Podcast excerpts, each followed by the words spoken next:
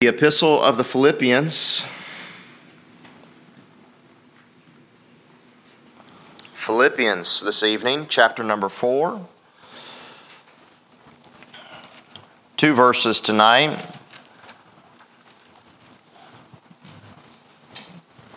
Message I've entitled God Supplying. God Supplying. God will supply all your needs. God will supply all your needs. Philippians 4 19 and 20. But my God shall supply all your need according to his riches and glory by Christ Jesus. Now unto God our Father be glory both forever be glory forever and ever. Amen.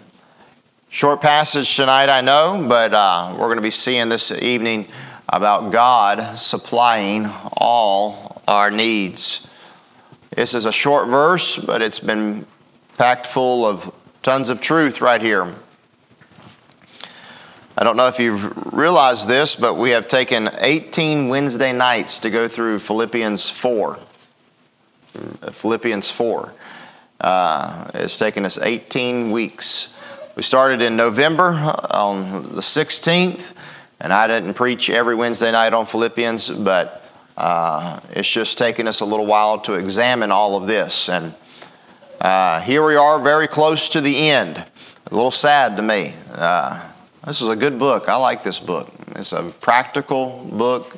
It's, uh, it's easy to understand and grasp, and uh, I appreciate it. So, tonight we are coming to the last, though, of three uh, messages that we have been looking at. And uh, that is, we have been considering this uh, teaching on giving. The teaching on giving. Mm, you say, why is that? Well, that's where we're at. Uh, we're teaching through the book of Philippians, the epistle of the Philippians, and this is just where we landed. And so we've come to this place. The teaching began for us back in verse number 10, if you remember. Uh, because uh, Paul is rejoicing in the fact that the Philippians had given to him again. Uh, he says that now at the last your care of me hath flourished again, wherein you were also careful, but you lacked opportunity. He said, uh, You lacked opportunity at one time to give uh, to the work and to my ministry and to my, my plight here in prison. you weren't able to do that, but you persisted and you gave. They were consistent givers and they were generous givers. But Paul reminds them that he is not um, dependent, if you will, upon their gift to live, but he's dependent upon Christ. So you have the recipients of the gift, that's Paul. You have the givers of the gift, that's the Philippians. And tonight we see the God of the gifts, and that is provision or the provider, God Almighty. God truly is the giver of all good things. Amen? He's the giver of all good things. James tells us every good gift and every perfect gift cometh down from above, from the Father of lights, with whom is no variableness, neither shadow of turning. God will supply all your needs, all your needs. And tonight we want to see that. We saw how the Philippians gave, and he commends them on this giving, and now he gives them this promise that is given to us in verse number 19. Because they had given, he's reminding them that God will give to them, that God will bless them, that God will supply their needs. And God will supply your needs, as we're going to see here this evening. We want to see three ways in which God supplies our needs. Number one is this God supplies the needs of those that give to his needs. You say God doesn't have any needs. I understand that. That's a play on words. Uh, God's needs are the things that God commands us to give to. God wants us to give. We looked at that last time. I gave you a short list uh, if you remember, of things that in the New Testament that we are commanded to give to. We're commanded to give to areas of evangelism, but we're also commanded to give to pastors and to teachers. We're commanded to give to missionaries, to the poor, and to those in prison, to widows, and to the fatherless. These are the people that God commands us to give to. And that's just a limited list. We could keep going on with other things. We're to give to the church and other things. But we're seeing here this evening that God supplies the needs of those that give to His needs, the things that He wants us to give to. So in our text here it says, But my God shall supply all your need. What does he mean by that? Well, go back to verse number 18. He says, I have all and abound. I am full, having received of Epaphroditus the things which were sent from you, an odor of so sweet smell, a sacrifice acceptable, well pleasing to God. He says, I have this gift from you. He says, But my God shall supply your need. It's not Him that's going to supply, it's God that's going to supply. Of course, Paul couldn't supply, amen. I mean, he was in the he was in a prison cell. What was he going to give to them? He wasn't going to give them very much. He was in Rome. He was separated from them by thousands of miles. What was he going to do for them? Um, but he assures them that God would give and that God would provide. The meaning is plain tonight. As you have been faithful to meet the needs of others, and to support the work of the Lord, to help the poor, then my God will be faithful to supply your needs also. Amen. Let's go to the house. I mean, that's it. I mean, that's the verse. That's all it means. But there's so much more that's interconnected here. So much more that goes along with this. As you have been faithful to meet the needs of others and support the work of the Lord and help the poor, etc., etc., etc., then the meaning is this my god will be faithful to supply your need the verse in hebrews 6.10 comes to mind for god is not unrighteous to forget your work and labor of love which you have showed toward his name and that you have ministered to the saints and do minister god does not forget that work and labor of love in fact, I think it would be proper to even say that it is biblical to pray for God to not forget us when we have given to others. Look over in your Bibles to the book of Nehemiah, Nehemiah chapter number 5. Nehemiah 5, and notice this what it says here. Nehemiah, on three different occasions, because of his faithfulness to God and his astute ministry as governor there in the land of Judah and in Jerusalem more specifically, he pleads with God to not forget him. In fact, in Nehemiah 5, in verse number 30, 19, notice what it says. He says to the Lord, He says, Think upon me, my God, for good, according to all that I have done for this people. This was Nehemiah's prayer. God, think on me for all the good that I have done. Please, God, don't forget me. Nehemiah 13 in verse number 22. Nehemiah 13 in verse number 22. Notice what he says here. He says, And I commanded the Levites that they should cleanse themselves, and they should keep, come and keep the gates to sanctify the Sabbath day. Remember me, O my God, concerning this also, and spare me according to the greatness of thy mercy. And also, verse number 31, he tells them, he tells the Lord, and for the wood offering at the times appointed, and for the first fruits, I did this. I made sure it all was taking place. Remember me, O my God, for good. For good. He doesn't mean that God has forgotten him. That's not the idea there. What he's asking the Lord, he's telling the Lord, he's asking him, he said, it is in the sense that he's saying, God, restore me, make me whole again. Don't let the evil one get one over on me, as he's saying. He said, Don't let the enemy have one over on me. God, I've given to you, God. Uh, now bless me as you've promised that you would do. Solomon said it well when he said in Proverbs 30 in verses number 8 and 9, he said, Remove far from me vanity and lies. Give me neither poverty nor riches. He says, Feed me with food for convenient for me, lest I be full and deny thee and say, Who is the Lord? Or lest I be poor and steal and take the name of my God in vain. Solomon says, Hey, Lord, please don't make me too poor, and, but don't make me too rich. Uh, keep me somewhere in between. That's wisdom right there. Now we know that Solomon didn't even heed to his own wisdom because he increased in riches and in gold and in horses and in women. And in doing so, those things stole away his heart. He wasn't listening to his own advice. But we should listen to the advice that he gave because it's the Word of God. God, please, please, Lord, remember me. You know, we can even trust God to save those that have shown piety towards God, that have given to the Lord before they were even saved. Look over to the book of Acts, chapter number 10. God supplies the needs of those that give.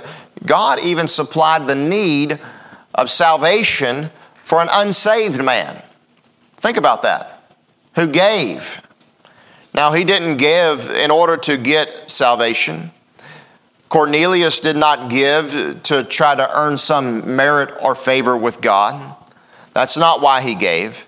He gave out of a heart that desired to please the Lord, but without understanding of what it means to be a Christian or what it means to truly believe in God.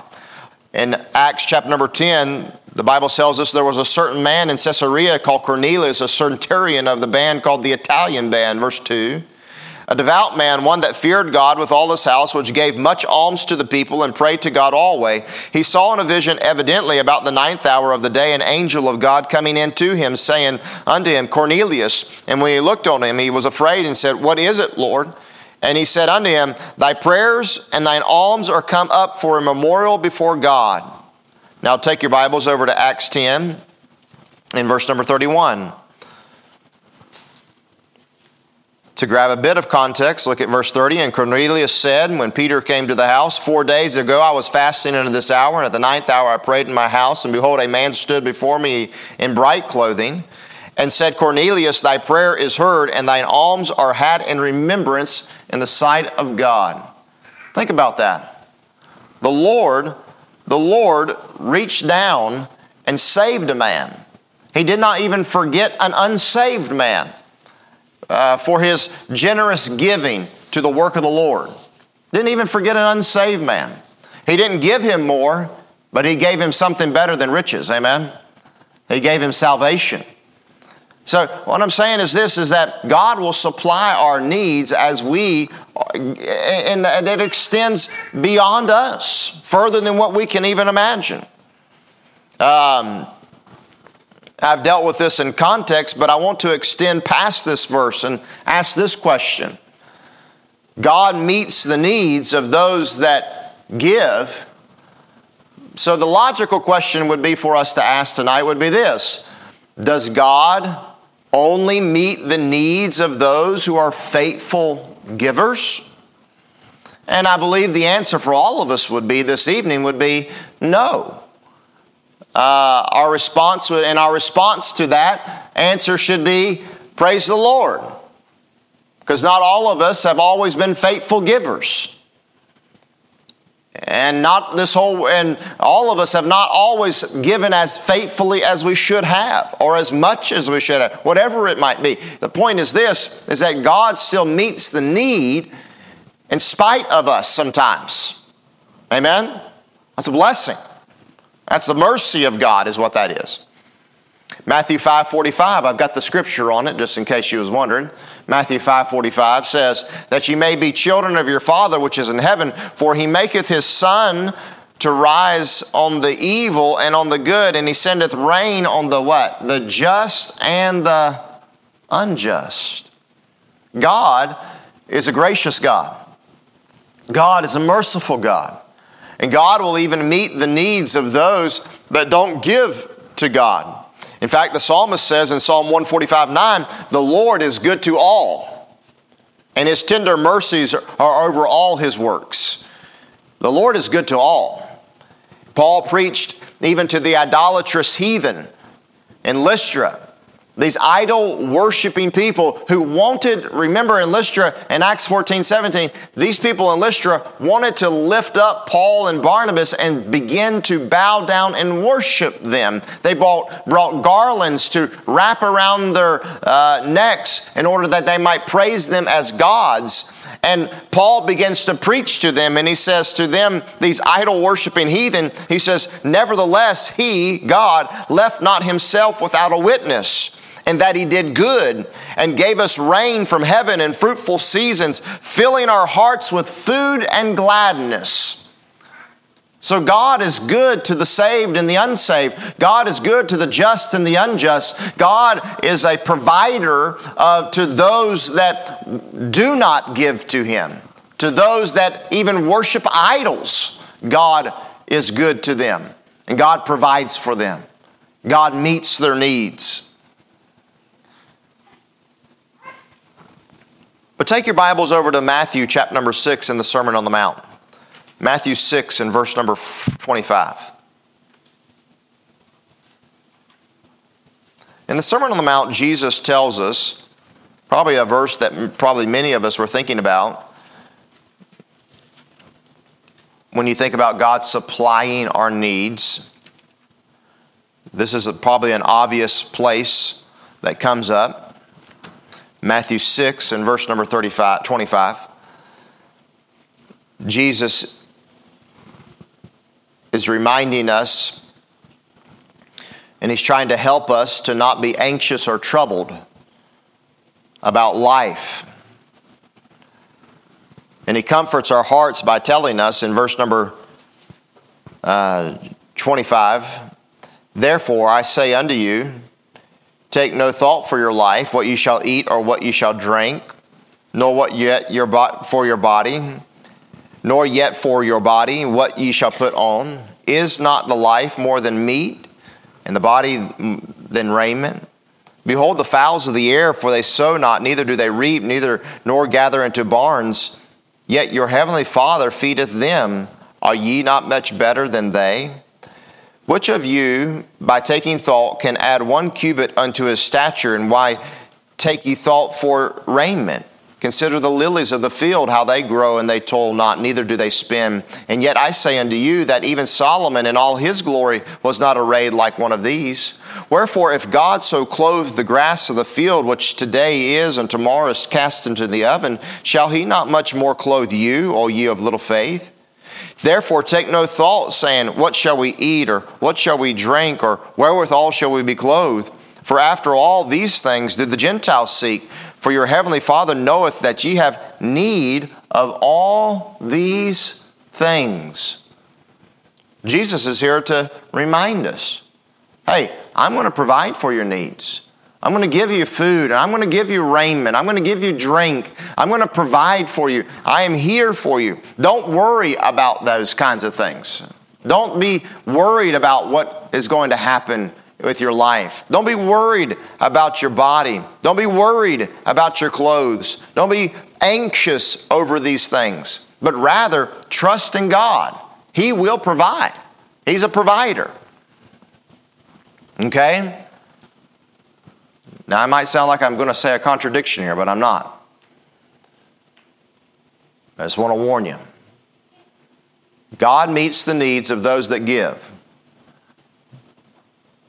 But we also see in the Word of God that He's very gracious and merciful. And He gives and He provides in spite of that. Amen? But let none of us as believers try to take advantage of God. Let none of us as believers, if you will, presume upon the mercies of God. Don't tempt the Lord. Don't go and say, well, God's going to provide for me no matter what. We must not take advantage of these things, but rather we must see what he says in verse number 33. I was doing good until verse number 33. But seek ye first the kingdom of God and his righteousness, and all these things shall be added unto you. Did you catch that? He says, Seek ye first the kingdom of God and his righteousness, and all these things shall be added unto you. What things? Food, drink, raiment, all of that. Seek ye first the kingdom of God. Go after that. Believe the promise that all of these things will be added unto those that will seek the kingdom of God and His righteousness first. It may be that God might take away some of our clothing, or some of our food, or some of our drink, or some of our shelter, or some of our money, or some of our uh, expense, some of our some of our livelihood, because we're not following God in the area of giving. And here's what we must understand: our part is to seek God's kingdom. Our part is to seek God's righteousness. That's our part. That's, the, that's our obedience to Christ. It is for us to give and to help. That's our part. God's part is to provide. Never assume God is going to do anything for you. Say, you know what? I want to do everything for the Lord. I want to help. I want to do what I want. I want to do something for God. I want to seek His kingdom. I want His blessings. I want God to supply all my need. Okay? Then do what He says. Listen to Him. Number two, God supplies our needs. Number two, God supplies our needs. That's important. Go back to our text. It's not very long or hard to understand, but my God shall supply all your need. God supplies the need. There are some that say God wants you to be rich. Now, the verse doesn't say that. The verse doesn't say God supplies all our wants, right? God doesn't supply all our wants. God supplies all our, say it with me, need. He supplies our need. He supplies what we need. I think it's important that the verse that the word is, is singular there. Our need. Why would it be singular? Well, perhaps for this reason. For the fact that we usually only have one need at a time. God is wanting us to trust Him one need at a time. One need at a time. Well, I have all these needs. Well, let's start with one. Start there. There are some say that God wants you to be rich. God wants you to have this, and God wants you to be. Uh, they make, a, they make the, the health, wealth, and prosperity gospel preachers uh, preach things that would say that you would uh, should be prosperous in earthly riches and earthly things. And, uh, and they use an argument like this that, uh, that God uh, promised to bless Abraham and Isaac and Jacob, and God made those men rich. They were rich men. And they'll say, God doesn't want you to be poor. And then they'll say, Give to us as you give, as we give unto the Lord, and God will make you rich like Abraham. Well, that's not what God's saying. In fact, Peter warns about such preaching in 2 Peter 2 and verse number 3 when he says, And through covetousness they shall with feigned words, lying words, make merchandise of you. And man, haven't you, have you ever seen a preacher on TV trying to make merchandise of somebody? Trying to sell them something, trying to get them to buy something, trying to uh, coax them into getting something in order that they might be blessed. He goes on to say in 2 Peter 2 14 and 15, they have eyes full of adultery. They cannot cease from sin. They beguile unstable souls, and in heart they have exercised covetous practices. Cursed children they are, which have forsaken the right way and are gone astray, following the way of Balaam, the son of Bosor, who loved the wages of unrighteousness. And so, what is he telling us? He's saying, you know, we're not talking about covetousness here. We're not giving to God so that we can get more and have more. Now, that's covetousness, right? That's not what we're trying to do here. We're just saying that God will meet the need.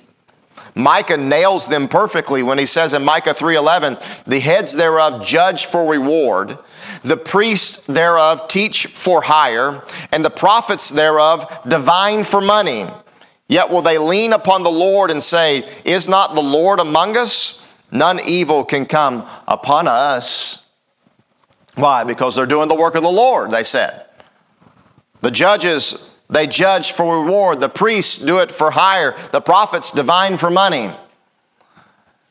And I, you know, and I'm thankful that the, the church is able to pay us something. I appreciate that. But I'm also thankful that when the Lord put me into the ministry for about four years there, is that I didn't get paid anything. I'm, I'm glad for that. that. That was good for me. That's a blessing.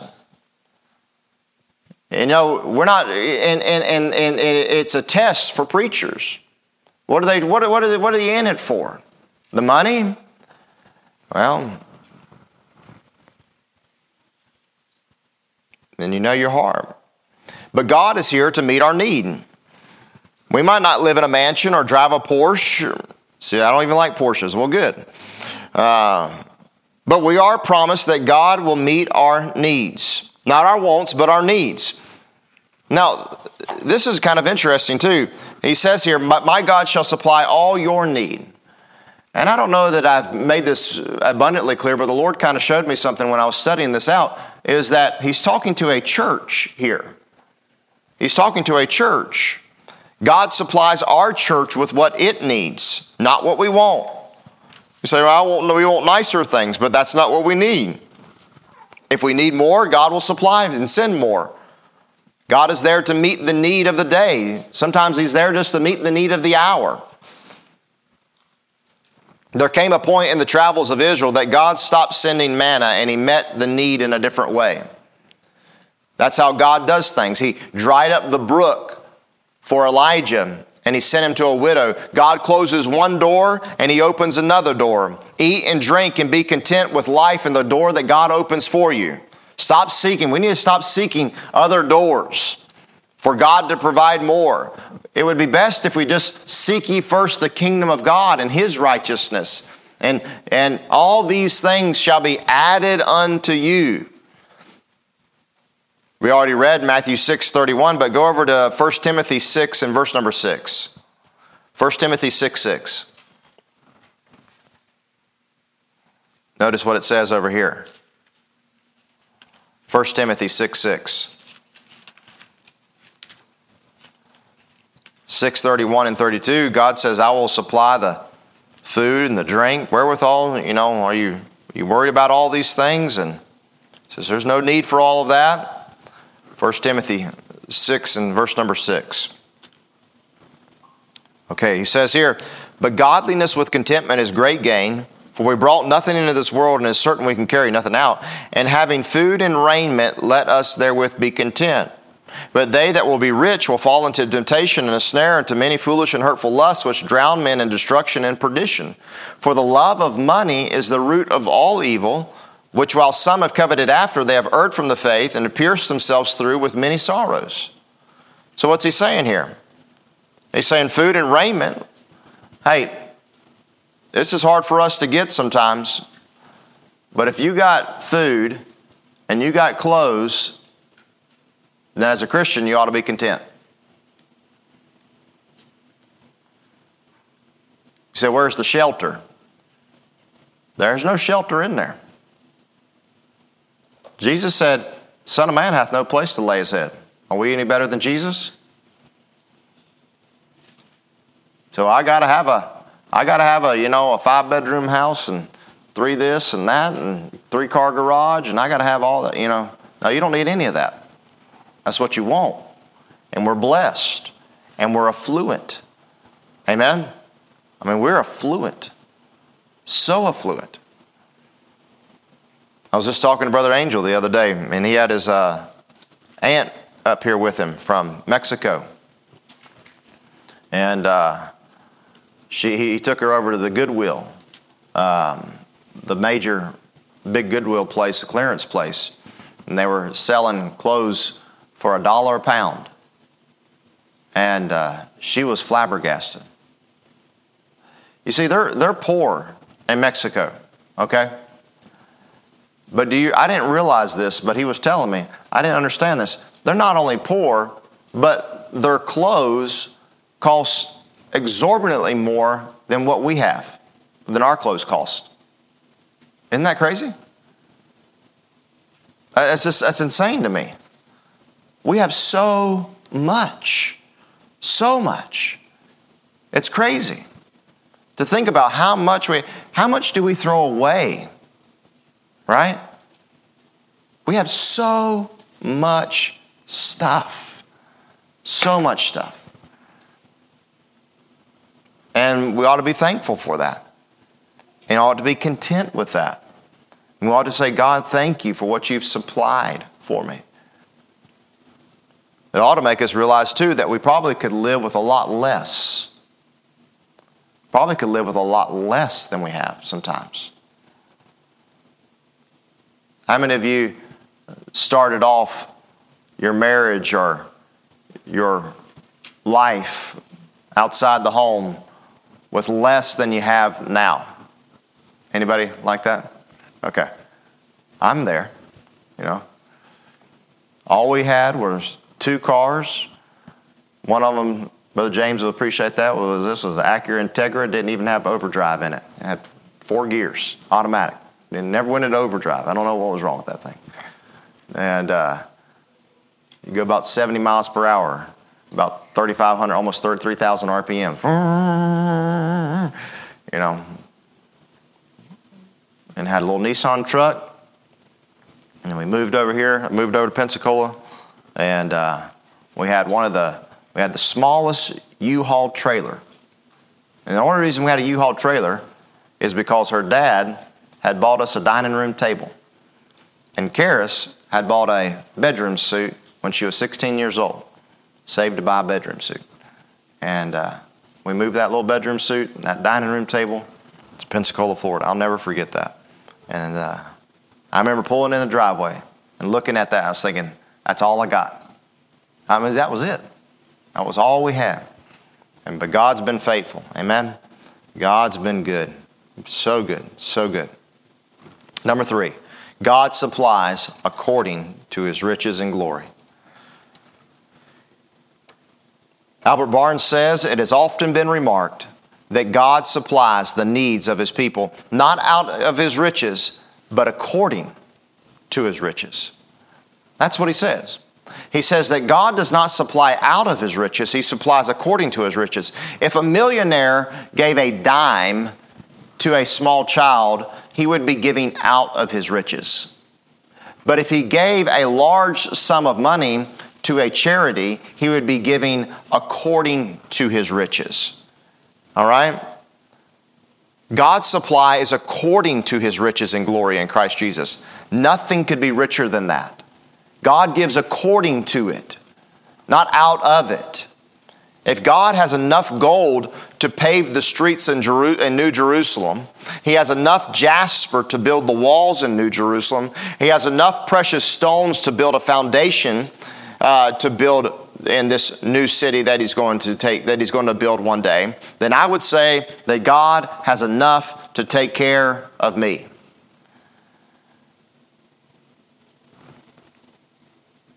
The benevolent are not usually poor, one author said. The benevolent or the givers are not usually poor. And if they are, God often raises up for them investments and supply and sends supplies in a manner as unexpected as when supplies were sent by the ravens to the prophet. That's a good quote. The benevolent are not usually poor. But if they are, then God makes sure to meet every need out there. Every need. God supplies according to his riches and glory to those that will give. To those that will give, God will supply. Jacob gave a tenth back to God of all that God gave him. And in the end of his life, he says these words He said, The Lord which fed me all my life long until this day David gave generously unto the Lord, and he said, The Lord is my shepherd, I shall not want, lack. To those that give to the poor, David wrote, Blessed is he that considereth the poor. The Lord will deliver him in the time of trouble. He will preserve him and keep him. In Proverbs, we read, Honor thy, the Lord with thy substance and the first fruit of all thine increase. So shall thy barns be filled with plenty and thy presses burst out with new wine. Proverbs again says, There is that that scattereth, yet increaseth. There is that that withholdeth more than is meet, and it tendeth to poverty. The liberal soul shall be made fat. Praise God. Amen. Who wants to be fat in here tonight? All right. The liberal soul will be made fat, he says. And he that watereth shall be watered also himself. What's that proverb saying? He's saying this is that if you're going to be a miser and hold your stuff in tight and not spread it around, he said, then that leads to poverty. That leads to poverty. But that that scattereth yet increaseth. Concerning the tithe, Malachi says, Bring ye all the tithes in the storehouse, and there will be meat in mine house. He says that there may be meat in mine house, and prove me now herewith, saith the Lord of hosts. If I will not open you the windows of heaven and pour out you a blessing, then there shall not be room enough to receive it. So go over to 2 Corinthians 9, and let me show you one more verse. Just to show you that God supplies his needs, our needs, according to his riches in Christ Jesus according to his riches and glory in Christ Jesus. 2 Corinthians 9 in verse number 6 says this But as I say, he which soweth sparingly shall also reap sparingly, and he which soweth bountifully shall also reap, shall reap also bountifully. Every man according as he purposeth in his heart, so let him give, not grudgingly or of necessity, for God loveth a cheerful giver. And God is able to make all grace abound toward you, that ye, always having all sufficiency, in all things, may abound to every good work. As it is written, He that hath dispersed abroad, he hath given to the poor, his righteousness remaineth forever. Now he that ministereth seed to the sower, both ministereth bread for your food, and multiply your seed sown, and increase the fruits of your righteousness, being enriched in everything to all bountifulness, with call, which causeth uh, through us thanksgiving to God. I mean, do you not see the words there? Increaseth bountifulness abounding. I mean, it's just, it's just big. Those are big words, aren't they, right there? Sufficiency, sufficiency. Those are big words. Those are exciting words. I'm excited to read those words. I'm happy to read those words because I've proved them. I've done what Malachi said. I've proved God. And he's proven to be true to his word. True to his word. He always gives more than we could ever, ever imagine. In one more place, Luke's gospel, Luke chapter number 12 and verse number 30. This is going to sound a lot like the Sermon on the Mount, but this is not the Sermon on the Mount. Luke chapter number 12 and verse number 30. He says here, or verse 31, but seek ye rather the kingdom of God, and all these things shall be added unto you. Fear not, little flock for it is your Father's good pleasure to give you the kingdom. Sell that ye have and give alms. Provide yourselves bags which wax not old, a treasure in heavens, that treasure in the heavens that faileth not away, where no thief approacheth, neither moth corrupteth. For where your treasure is, there will your heart be also. See, he tells them here, he says, hey, God will supply. God will supply. Now, finally, I said there were three points, three ways. And there are God supplies according to his riches in, in glory, God supplies to those that give to his needs, and God supplies our needs through his merciful hand. But finally, this is the last point is that God supplies. This is really the fourth way, or fourth reason why, this is a reason why God supplies. God supplies for his own glory his own glory. Not so that you and I can be boastful and say, Look what I gave. You know, he says, you know, don't let your right hand know what your left hand's doing. We're not up here to say, Hey, I gave this, I gave that, blah, blah, blah, or anything, not a pat on the back. No, it's now unto God our Father be glory forever and ever. Amen. God be glorified. Hey, whether you're the giver or whether you're the recipient, whether you get the gift or whether you give the gift, God be glorified. God be glorified, God be lifted up. God be the one that should be glorified in all of this. 1 Timothy chapter number 6 tells us this. Going back to that same place, it says, Charge them that are rich in this world that they be not high minded, nor trust in uncertain riches, but in the living God, who giveth us richly all things to enjoy. They that do good, and they that are rich in the good works, ready to distribute, willing to communicate, laying up in store for themselves a good foundation against the time to come, that they may lay hold on eternal life. It's all about eternal life, it's all about the next life. It's not giving so that I can get in this world, but as Jesus says, Get you some bags that don't wax old. All right? Get you some bags that don't wear out. All right? That won't be no uh, Gucci bag, okay? That's to be some other bag. You say that's a bag. I, you know, I'm looking for a bag that don't wear out. It's well. Me tell you right now, it ain't in this world. That bag's in a different world. That bag is somewhere else. That bag is in heaven. Let God put what He sees fit in that thing. It's all to the glory of God. Go to one more text and we'll close it up tonight. First Chronicles, chapter number 29 and verse number 10.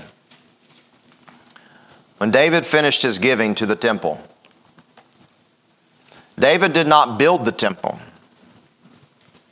but David prepared the temple.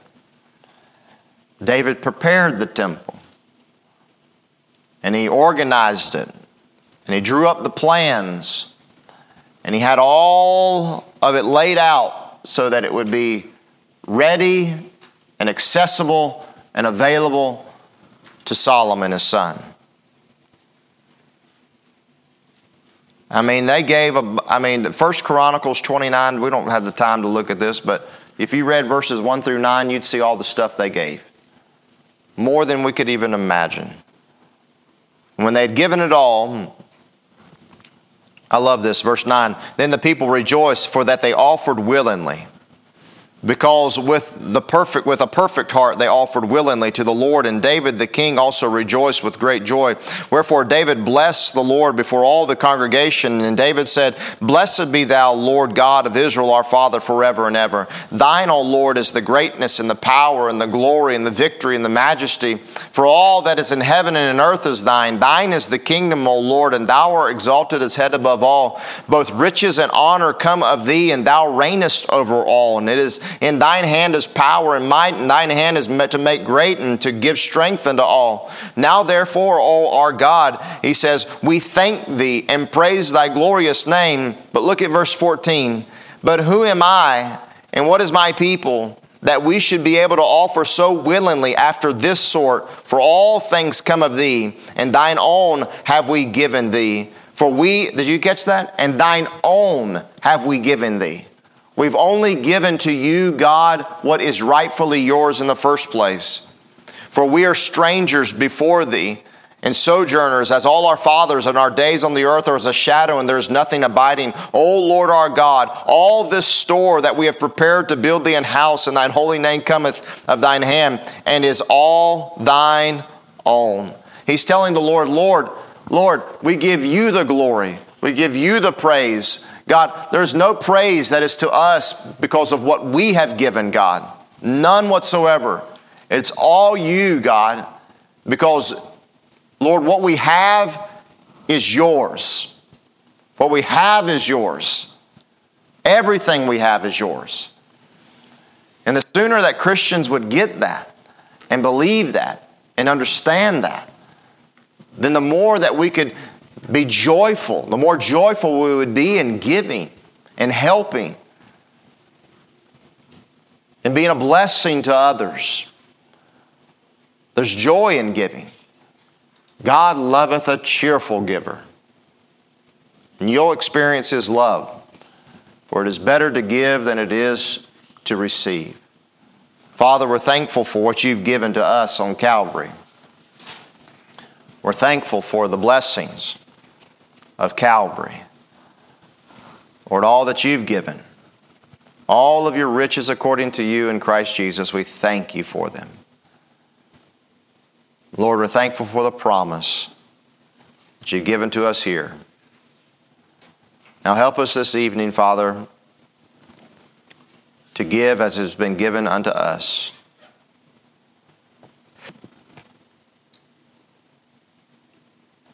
Well, thank you for it, Lord, for all that you do, all that you're going to do. In Jesus' name, amen.